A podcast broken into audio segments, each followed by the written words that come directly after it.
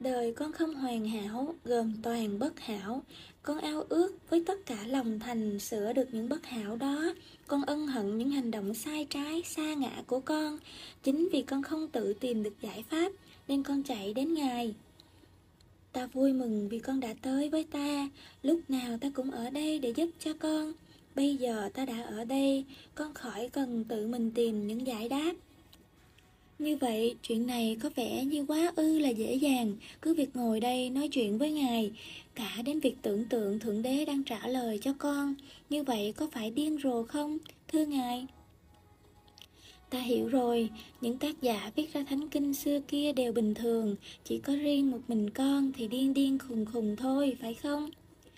Những người viết ra thánh kinh đều đã chứng kiến cuộc đời của Chúa Giêsu và đã ghi lại trung thành những điều mắt thấy tai nghe. Nói trật rồi, cần sửa lại. Phần lớn những người viết ra tân ước chưa bao giờ gặp hoặc nhìn thấy Chúa Giêsu trong suốt cuộc đời họ. Họ sống rất lâu sau khi Giêsu đã giả biệt trái đất. Nếu có gặp Giêsu ở ngoài phố, họ cũng sẽ chẳng thể nhận ra được Ngài.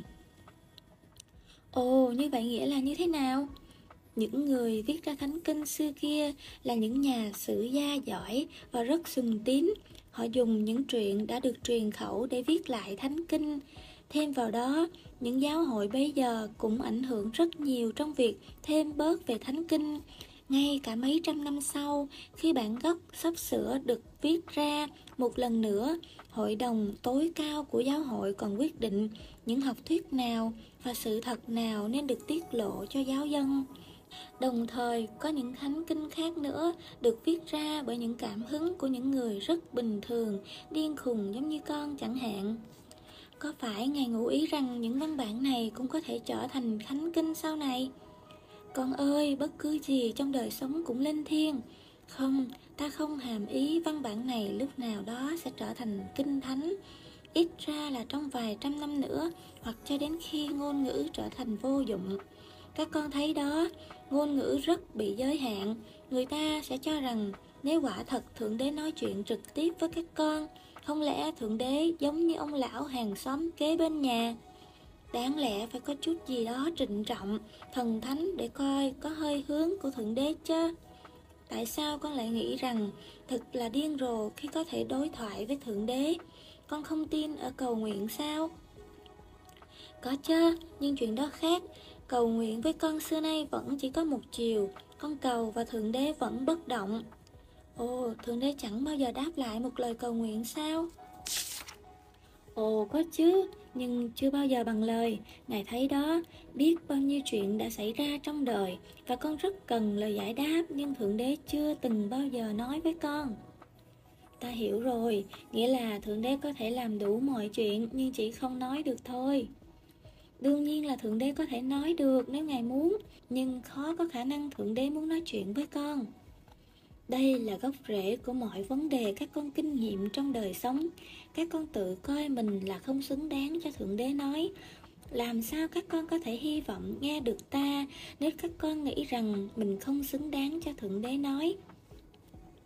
Ta nói điều này cho các con rõ, ta đang làm một việc kỳ diệu vì không những ta đang nói chuyện với con, mà ta còn đang nói với tất cả những ai cầm cuốn sách này trong tay và đang đọc những hàng này. Ta nói với mỗi người ngay lúc này. Ta biết mỗi người đó là ai và ai sẽ tìm đến những hàng chữ này. Ta cũng biết rằng những truyền thông này sẽ có một số người có khả năng nghe được, một số khác có nghe nhưng cũng không hiểu. À chuyện này đưa tới một chuyện khác. Con đã nghĩ tới đem ấn hành tài liệu này trong khi đang được viết.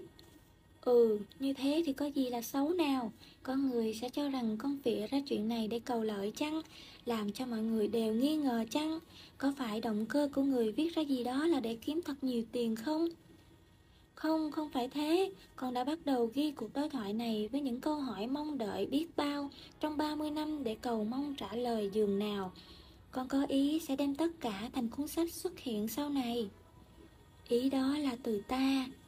Từ ngài con nghĩ rằng ta sẽ để cho tất cả những câu hỏi và câu trả lời tuyệt diệu này bị bỏ phí sao? Có phải là như vậy không? Con chưa từng nghĩ đến điều đó. Lúc đầu con chỉ nghĩ những câu hỏi của con được trả lời, Con chỉ muốn sự thất vọng của con chấm dứt Con muốn sự tìm kiếm của con kết thúc Tốt, vậy thì hãy ngừng chất vấn những động cơ của các con Và hãy bắt tay vào việc